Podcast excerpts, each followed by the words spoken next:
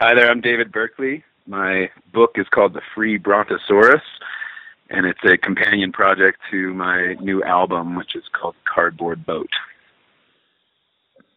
And I am S W Lauden, but you can call me Steve to save on confusion. I write the Greg Salem Mystery Series. The first book in that series, which came out last November, was Bad Citizen Corporation. And the second book in that series, which just came out in October of this year, is called Grizzly Season.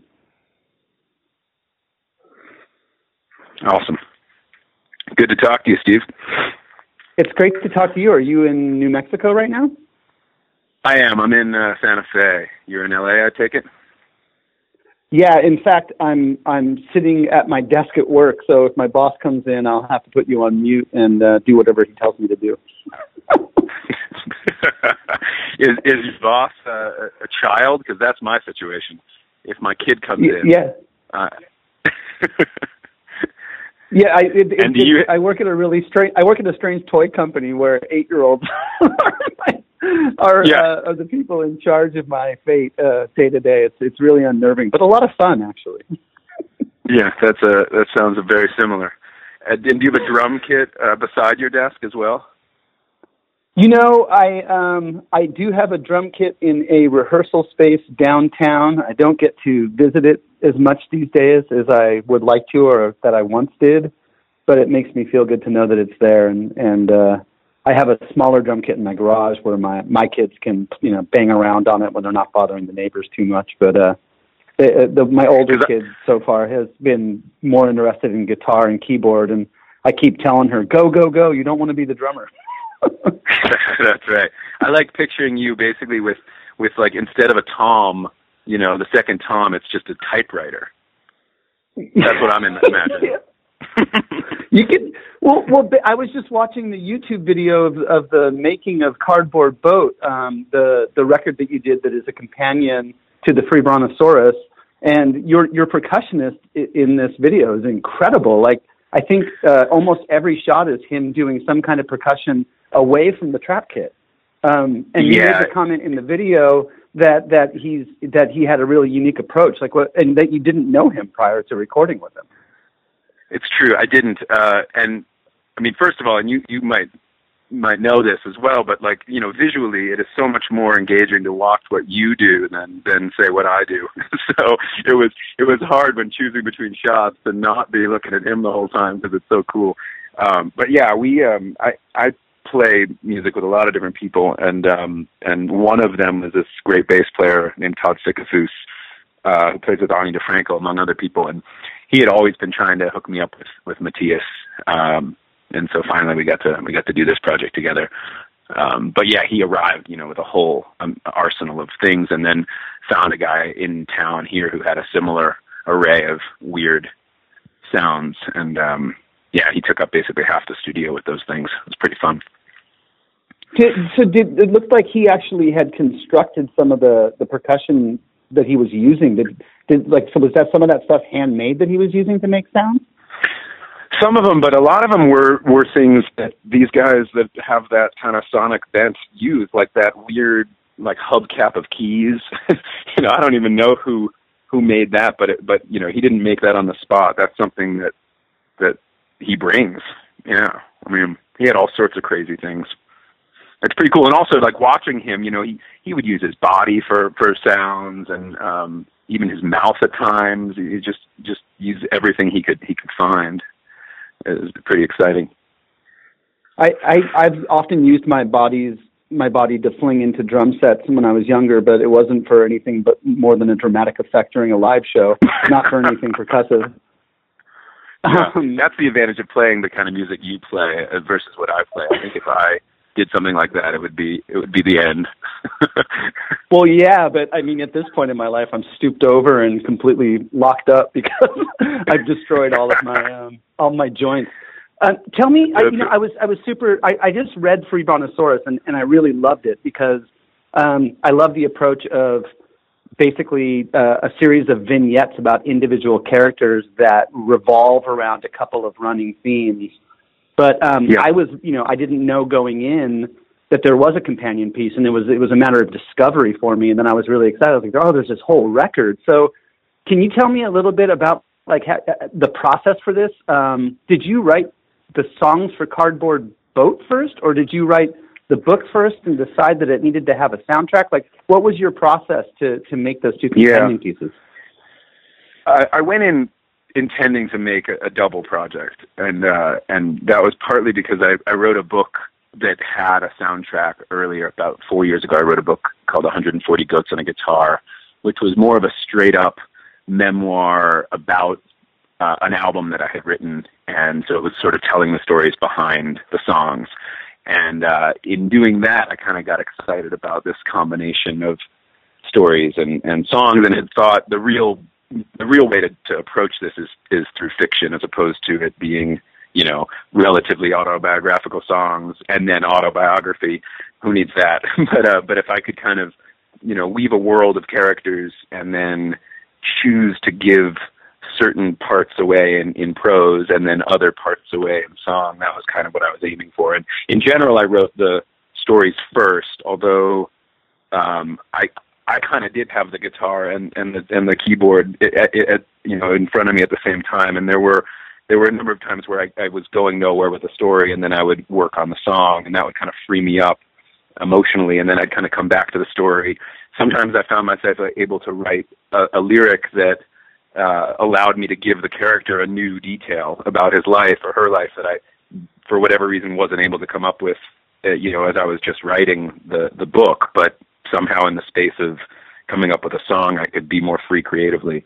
Uh, so there was a little bit of back and forth, um, but in general it was story first, and then how do I give this character a song? What would this character want to sing? Um, you know, and also knowing knowing that I wanted to, or that I was going to give these characters a song, um, it allowed me to be a little less uh, heavy-handed maybe with, with, with the writing. Um, you know, I think if I if I wasn't going to get to pour some emotion into them in another in another area, I might have wanted to give more in the writing, and and, and for me at least, that I think that was a good thing. It was, a, it was it helped me to be maybe slightly more subtle, or at least try to be more subtle in my writing. Well, that's I mean that's that's really interesting to me, right? Because I think reading it and then seeing that there was a companion record that goes along with the book, um, I would have just assumed, and I think I did assume that the songs were a reflection of the stories being told, but the way you're describing it, uh, you kind of can't get a whole sense for the emotional makeup of the individual characters unless you read the story and hear the song. Like, you're only getting a piece of them if you only do one or the other. I think so, but, you know, I mean, I think that, I hope that you have a, a that if you just read the book, that you would feel a, a, a a sort of complete, uh, you know, completion, but definitely for me, you're missing a large component if you don't get the music. And, and one of the interesting things that I didn't expect, um, I, I sometimes joke about this on stage, but I, I have this, this pet peeve about authors who talk about their characters as if they're real people. You know, I, I find that, uh, a little bit strange and, and slightly twisted. Forgive me if you, if you were about to do that when I ask you a question, but, um, you know, but, but, but I find myself when I get to sing, so all of the stories are written in the third person. All of the songs are first person songs. So I basically embody the character as I sing. And I, I actually feel like I'm, I'm giving my characters a gift by getting to sing these songs, and I, and I'm falling into the same damn trap that I that I hate. Um, but there are places like there's there's one the, the final story uh, pairs with with a song called "To the Sea." That the songs and stories aren't sequenced in the same order, making this project that much more complicated. But um, that's for me that that's for me a perfect example of of um, it's a really emotional song, uh, which is about this daughter coming home to her father. And you know, there are moments in the story that I think hit you, but the song really hits people. And, um, and so that for me is like, it's, you know, it's this, it's this, it is, it's, it ends up being a gift basically to these, to these fictional people that, that I created. Yeah. Well, yeah. I, I, so that, that's really fascinating to me because, you know, one of the things in writing a series, like writing the first book is, is you'll understand is akin to writing your first record. You know, the, The old yarn is that you have your a lifetime to write your first record and a year to write your second record. And And, uh, you know, I, I wrote Bad Citizen Corporation uh, really assuming it was just a thing that I wanted to do. Like, I had the story I wanted to tell.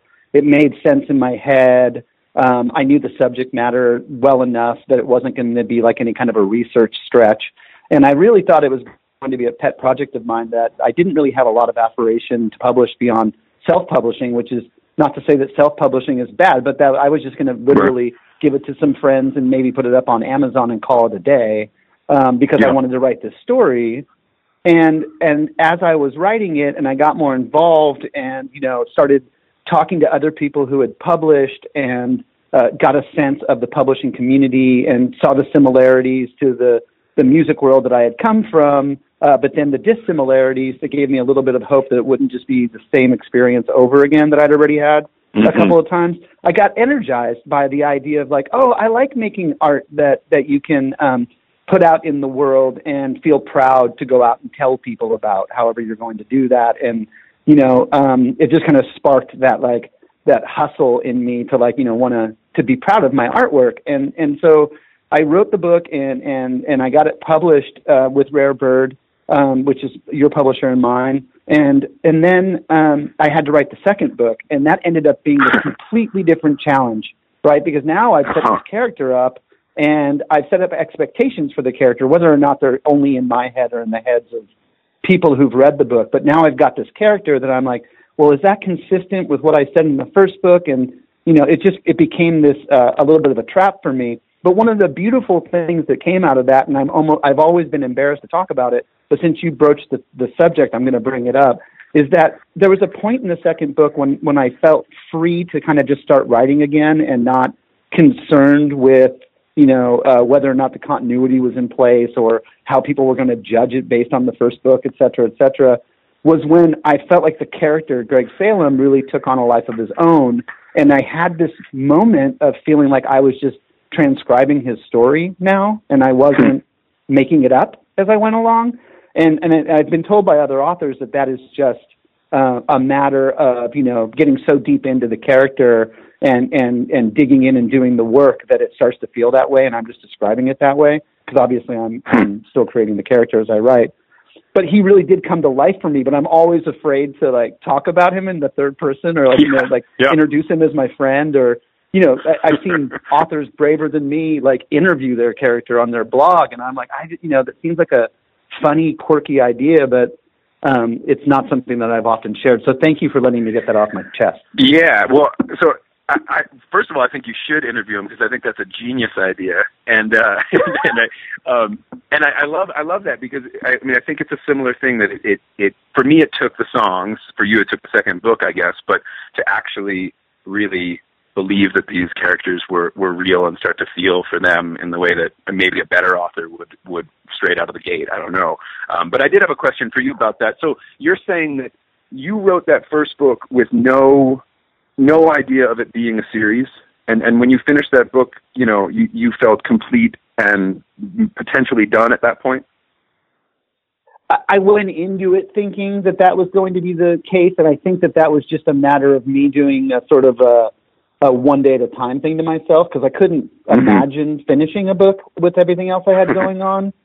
Um, but yeah. you know, in reality, I kind of had, I really had a three book story arc planned out. But if I tried to sit down and write, you know, sit down and write uh, two hundred fifty thousand words, one, nobody was going to read it. Um, and two, um, I, I would still be writing it now, right? Because I, w- I would have to have experienced all those things. And the deeper, I don't know about your process, but the deeper I get into a book, the harder it is for me. Because, you know, but uh, yeah. part of that is because I have to make the mystery make sense, right? So it's like everything yeah. I change has this butterfly effect backwards. We're like, oh, it's not a gun, it's a knife. Oh, God, now I have to change every time I mention a gun, you know. Right. Um, and so th- I, in reality, the story that I originally conceived ended up being the template for the three planned books for the Greg Salem series. Uh-huh. Yeah. Yeah, and then, I mean, you, you spoke a little bit about this, but um, this was an issue for me a little bit, but I, I just wonder about that, like, you know, coming back to a project, I assume you didn't take much of a break. You probably got right into it. But, but I mean, up until that point when, when Greg started to sort of be, be real on his own, like, you know, how hard was it to, to keep the voice consistent? And, and, and did you, I mean, is there any trick for that for you, or is it just about, you know, I don't know, knowing the character well enough that you can really speak authentically as him? Um, that's a great question. I think at my, my uh, lowest point in trying to write the second book, I actually stopped and went and reread Bad Citizen Corporation to reacquaint yeah. myself. Um, and yeah. I found that really helped. The other thing is, is I think, you know, as is probably true with anything that you want to create, um, I think you just have to get to a point where you're not trying to write like yourself and you're just writing, you know, because I wasn't conscious of any of this when I wrote the first book. I was just kind of writing down this cool story that I had in my head, right? And trying to, right. trying to minimize expectations about what it should or could be. Um, and I, yeah. I think I needed to get back to that place to feel a little free around the character. And it, at least so far, what I've found is when I get to that place, then um, my writing uh, is a bit more authentic. And I think Greg's voice rings true. Um, so I'm, I'm writing the third book now, and I'm trying to be a lot more like I'm trying to uh, hang on loosely, hang on loosely, but not let it go. Right, right. Yeah, that's cool. Yeah, because I've been asked by some people whether I would, you know, revisit these characters in my in my book, and and um, you know, I don't I don't totally feel the need to do that, um, but I but I do I would anticipate it, it might be challenging for me to do so, and I would definitely have to reread it for sure. Um, but yeah, that's interesting. Well, huh. well yeah, I mean, you know, uh, one of the things I wanted to follow up on we were talking about earlier was. Um, You know, I mean, I don't, I don't imagine that you would ever dictate to anybody how they are supposed to um, encounter uh, your art, but, but I wonder uh, if there's a, a preferred way that you think people should digest it. Do you want them to read the story and then listen to that song, or, or just kind of do whatever they feel is right for them? Yeah. Yeah, I mean, look, as as you well know, I'm just happy if people if people approach any of my work and have some time to, to listen or read it. But, you know, in an ideal world, I would want someone to listen to my record straight through and then read the book straight through and then try to figure out the puzzle and figure out what goes with what. Um, I think that the music, I still you know, consider myself a songwriter before a, an author, and uh, and I think that the music brings you into this sort of emotional, slightly bizarre world. Um And then, you know, I don't, I don't necessarily want people to break the flow so much of the book. The, the connections between the stories, I think, are pretty obvious. But if you read it real episodic and listen to music and then walk away for a bunch, you, you probably miss a lot of the connections. Um, and I think it's cooler to, to get as many of the of the weaving um, as possible. And then, you know, and then go back and listen to the songs. And you know, part of the reason that I didn't sequence it in the same order, um, well, one, I, I don't think it would have made a good record if I did. Uh, just, you know, I care about that stuff, even if people don't listen to records full, full straight through anymore. But, um, and also that I, you know, I, I wanted people to have to think a little. Um, and also some of the songs could pair with multiple stories. I mean, they definitely pair with a single story. That's, that's what I did. But a lot of these issues that the characters are dealing with, loneliness and alienation and not fitting in properly and, um, you know, looking for what redeems them and what can make life worth living. Those are kind of the themes of all the songs anyway. Um, you know, so that's part of the cool thing is when people make a mistake and they're like, oh, this song pairs with that. And you're like, no, actually, but, but great, you know. Yeah, you know, it's funny that you brought up uh, some of the themes that are in the book and in the record, uh, because as I was reading it, and again, this is before I realized there was a record, I was reminded of uh, The Point by Nilsson. Uh, are you familiar with mm. that record and that story? Yeah, yeah. That's interesting. I've never really thought about that in relation. Um, but, but yeah, that's a cool, that's a cool reference. Um, Well, huh. it's a it's a record I have that I still play for my kids. You know, I mean, they really dig Me and My Arrow, obviously, but just the whole idea of like the land of Point, and you're the one kid who's got a round head, and so you don't fit in. Um, yeah, is you know yeah. you're kind of looking for that connection, which a lot of the characters. I mean, uh, you. It's funny how immediately, at least I could relate to uh, the character of Russell, the the character of Eliza, right. the character of George, right. the character of Lucy. Um, and I loved, I loved the opening and closing uh, with the Russell and the continuation right. into the Lucy story. But I got to tell you, like, bizarrely, the character that I really loved the most, most was George and, and his fascination with that bridge being built. because yeah. it's such a beautiful cool. symbol for what he's trying to do, you know? Yeah. He he wants connection. He wants the, the disparate parts of his life to have some connectivity, some, you know, some yeah. parody. And and I don't know why I could relate to that, because I don't really think I'm that character. But um, when when you were writing that piece, like, it, do you did did you have f- favorite characters in the book, or did, were there characters that like you could write in fifteen minutes, whereas another character might have taken you three days to write? Yeah, I mean, that's a great question too, and uh, you know, I actually I, I want to answer a slightly different one, and then I, I want to ask you something instead, which is, um, I, you know, one of the interesting things for me um, about about that question is like, you know, and and I do this with my songs a lot, is like I'll, I I kind of I'll feel something, and then I kind of bring it to a, a greater extreme than I actually feel. Um, you know, and, and to be able to sort of see it more clearly. Uh, and I think with these characters, that's sort of what I did. I, you know, we all feel that kind of disconnect, and we all, for whatever reason, have had, had, had breaks in our lives that, that we're trying to mend. Um, and, and so for, but, but I, you know, I, I have, thank God, have my wife has, has not cheated on me and left me and all this stuff. And so, you know, George is dealing with a far more extreme and acute version of that, you know, and, and, And so a lot of the writing of, of this book for me, and, and this is what I sort of want to get at with you, is was, is like trying to sort of take the logical conclusion of things that, uh, you know, if this thing got really bad in my life, what would it look like, and what would I look like with that, you know?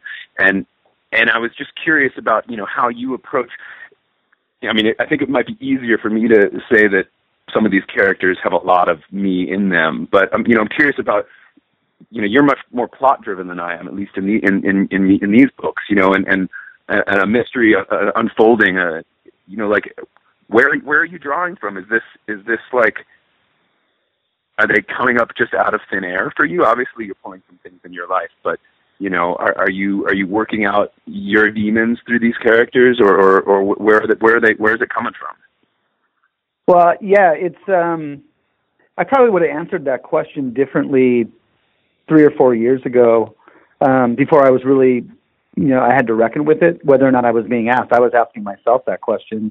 Um, you know, the, the, the, the, the story is basically set along the beach in Southern California, which is where I grew up. Um, the backdrop is the local punk scene, which is something that I was involved in in my hometown. Um, and then, you know, the, it, we catch up in the story with Greg Salem being in now in his late thirties, but still being involved in the local punk scene, like a lot of my friends growing up still are. They live down there. They're in board shorts and nothing else all weekend. They still hang out at a lot of the same bars and clubs that I used to hang out at, and they play in different versions of bands, or they go and see bands on the weekends. And it's like they set the template for this perfect life uh, that we all did. Um, I chose to leave and go pursue other things, and they continued to live there and pursue that lifestyle. And I became really fascinated with essentially what it would have been like if I had stayed. Um, mm-hmm. and, and that was really the genesis is, is, you know, which guy would I have been? Would I have um, stayed in the local punk scene and, you know, been a, a, a junkie uh, doing, you know, working eighty hour weeks pouring cement, Um, and then being a, a sort of a local lunatic surfer? Or would I do what Greg did, which is to balance those things and then go get like a sort of semi-serious, legit job, in his case, being a police officer, because he's a bit of a control freak. Um, when I had mm-hmm. those two pieces of his personality, um, I knew I had something that I could kind of play with in terms of him reconciling yeah. the sort of punk, punk rock, reckless youth that he was with the adult that he's trying to become, and he kind of just can't pull it off. You know, um, and then right. as I was writing that, I, I started getting a little bit like, okay, this, wow, I don't know if this is a mirror or just how I write about my, uh, the, how I filter my own experiences, but I was like, God, Greg's a little self-serious. Um, so I created a sidekick for him who is, who is um, uh, depending on when you met me in my life, probably a more accurate representation of me at my absolutely craziest in my twenties, when I was embracing all of the drummer cliches, you know, and there are so many of them. Um, you know, he's there got are. long hair. He says dude a lot. Um, he's often shirtless, you know, the guy likes to party a lot. Um, and so uh, when I created Marco, um, then I had I had this little duo that could go off that was interesting that I could easily write about because we at least had a shared background, um, and I could write about all the experiences they were having. And then it became really clear to me that I was like, I thought with Greg I was writing about both sides of my personality, but in reality, Greg and Marco together represent a pretty accurate whole picture of who I am or who I've been. So that's a long way to answer your question. No, it's yeah. a great answer, and I bet, I bet, you know, if you talk to a lot of authors, they would end up with a similar answer. You know, I think even for me, as I think about it, that's that's probably probably right for me too. And and I would probably say that in my music as well. It's like you kind of need to take the whole, and you get the whole. You know, um, yeah, I like that. It's interesting, and it's cool to be able to do that with, you know, through through two different people. And and you know, I think it speaks a little to what I was saying about, you know, maybe it allows you to kind of play up the the, the, the side, you know, because with, with you, the sides balance each other, but with them, they don't have to, because that's who those guys are completely more, you know? Um, yeah. Oh, and yeah. And I, I can definitely push them to extremes, which is, you know, that's the fun in it. Uh, one of the right. dangers, though, in identifying um, where I'm drawing on to get those characters and who those characters represent in my head, Um, is that there's a thing in mystery and crime writing, w- which is kill your dar- darlings. So, like, it's a universe where nobody's safe. Um, and yeah. so I have to al- also kind of always be, be uh, aware that one of them might not make it out of this thing alive. And that creates an interesting tension for me in developing those characters as the series progresses.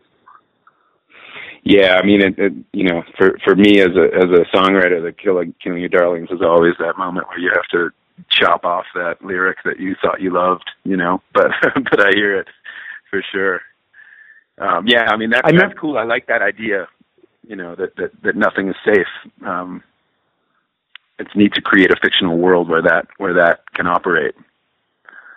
Well, I mean, but you, you did that with your characters too, and, and, and I think you did a really fantastic job. And I and in my mind, I'm I, I'm chalking this up to your being a songwriter, because it's a very compact art form for the most part, right? I mean, I mean. Even with the styles of music that you're playing, you could go a little bit longer, but you're still talking about three, four, five minutes, generally speaking, to tell a whole story or to yeah, for you know, sure. complete a thought. And and uh, I think that really comes across in your approach with Free Brontosaurus, because while I really connected to the characters uh, immediately, which I think is a, a thing that a good songwriter does, you have to get me in right away to care.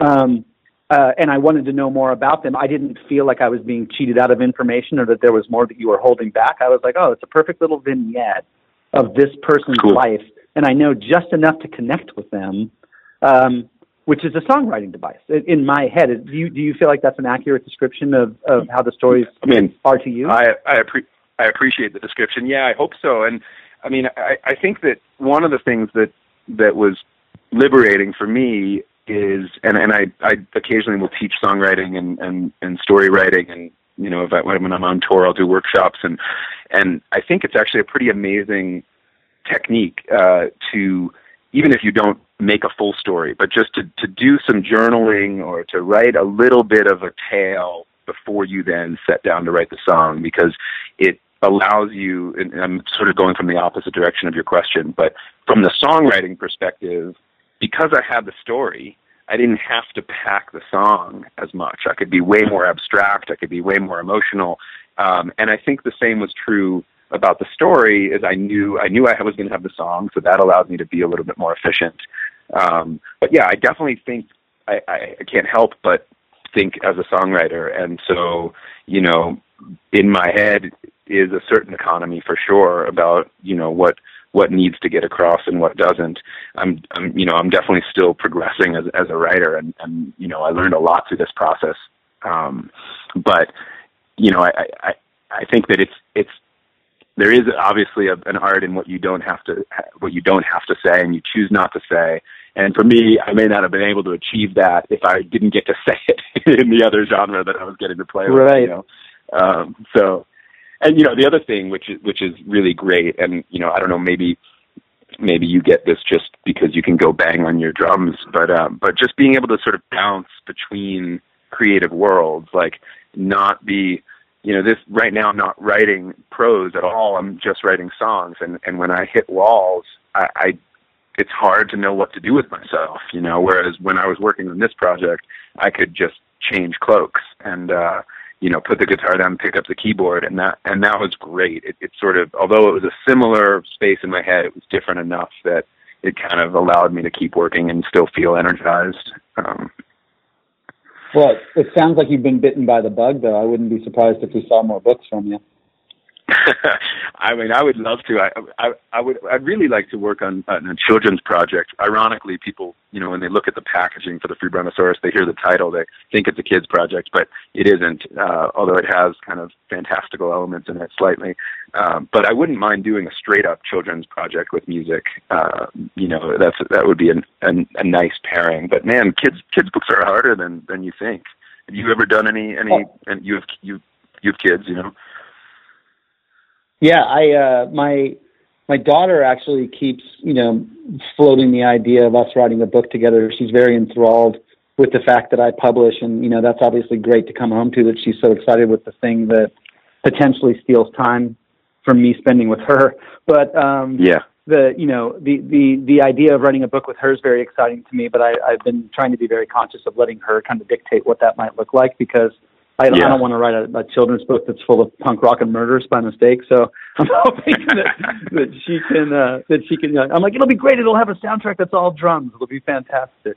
Um, so, you know, I'm, I'm trying to let her dictate that process, uh, a little bit. I, I think it's fascinating. I think you definitely, uh, should, should keep writing, because I, I mean, I was, I was really, really into your characters, and, and could see even some of them spinning off into other directions. And since you're somebody who uses a lot of forms to bring characters to life, I can imagine you coming up with something else, right? Maybe you're going to make a video out of one of them, or a short movie or something. Um, there's sure. a lot of places yeah. you could go with it. But I was curious, yeah. you know, when I'm thinking about, you know, uh, how do you approach performing these songs live? Do you just weave them into your set and, and go like, hey, this is a one of the songs from this record, and tell a little bit about the character? Do you play them in order? Like, do you have a slideshow behind yeah. you that, with a picture of the character? That would be cool. Uh, I haven't done that one. Um, we did ha- we did have an animated, uh, very abstract watercolor animation done for the George story, which this is a song called The Wishing Well. And so we have played shows where we projected that, um, but it's very abstract. Uh, I do a number of things. Sometimes I just play the tune, because definitely the songs stand for themselves, and you don't need the stories. And, and I wrote that really intentionally, so um, I don't have to say anything.